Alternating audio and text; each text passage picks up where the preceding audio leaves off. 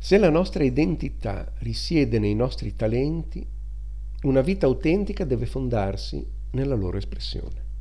Fare chiarezza sul concetto di talento è dunque indispensabile.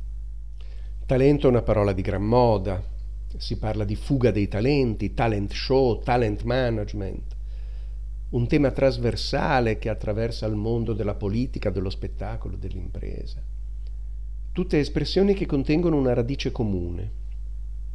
In tutti questi casi si parte dal presupposto che le persone si dividano fra speciali, cioè gli individui di talento, e normali, gli individui senza talento.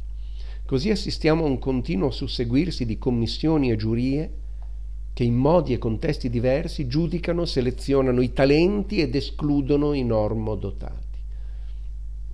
Si tratta di un atteggiamento molto più orientato al giudizio che alla promozione della crescita, più all'osservazione di ciò che è già espresso che non alla scoperta del potenziale.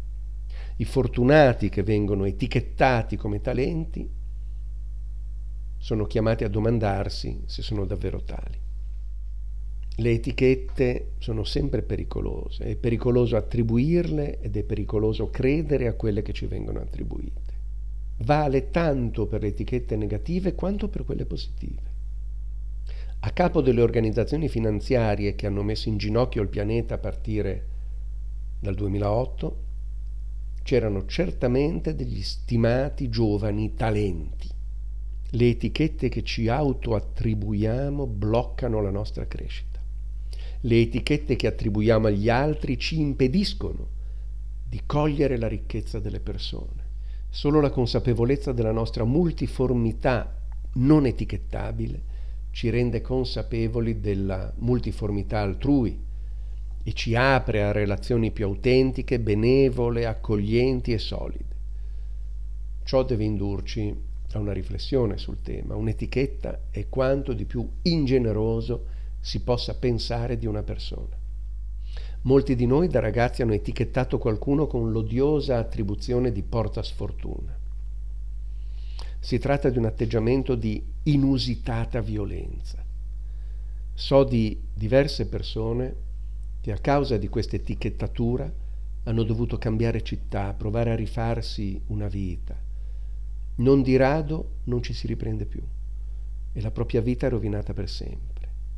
In taluni casi si arriva al suicidio, come nel caso della cantante Mia Martini. Superare la cultura delle etichette significa eh, scegliere un nuovo paradigma, dalle persone di talento verso il talento delle persone in ogni ambito corrispostare la nostra attenzione dalla selezione delle persone di talento verso l'esplorazione del talento in ogni persona. Nell'interpretazione della missione di educatori, genitori, insegnanti, manager, sacerdoti, solo per fare degli esempi, questo spostamento paradigmatico ci riguarda con particolare forza ed è decisivo per la crescita degli individui e in fondo per le sorti della collettività. Certo, ciò determina una maggiore assunzione di responsabilità. Da tu non sei un talento, il problema è tuo, verso io non vedo ancora il tuo talento, il problema è mio.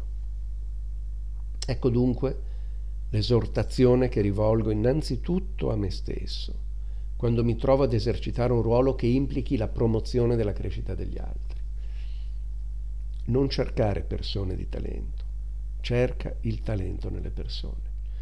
Ma cos'è dunque il talento?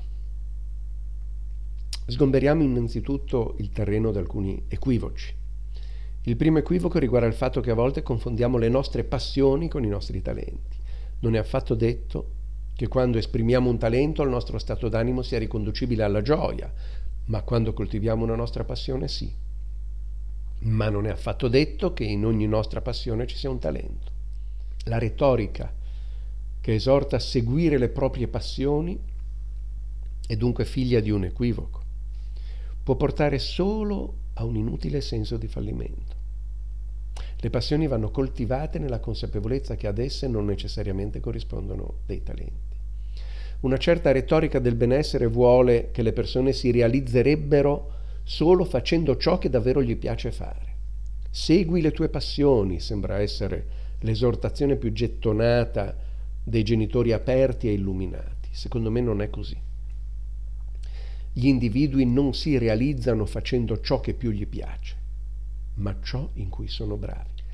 È solo nell'espressione del talento che si disvela l'identità di un individuo e quindi si può compiere la sua realizzazione. Il secondo equivoco del talento riguarda la diffusa convinzione secondo cui esso debba necessariamente riguardare un'attitudine artistica o comunque creativa. Non è così. Il talento non necessariamente contiene elementi artistici o creativi, ma rimane comunque un talento.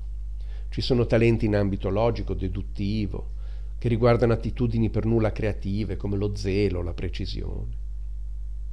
Il terzo equivoco è rappresentato dalla trappola più insidiosa. Tendiamo a confondere il talento con il risultato. Il risultato non è talento, è semmai l'effetto del talento.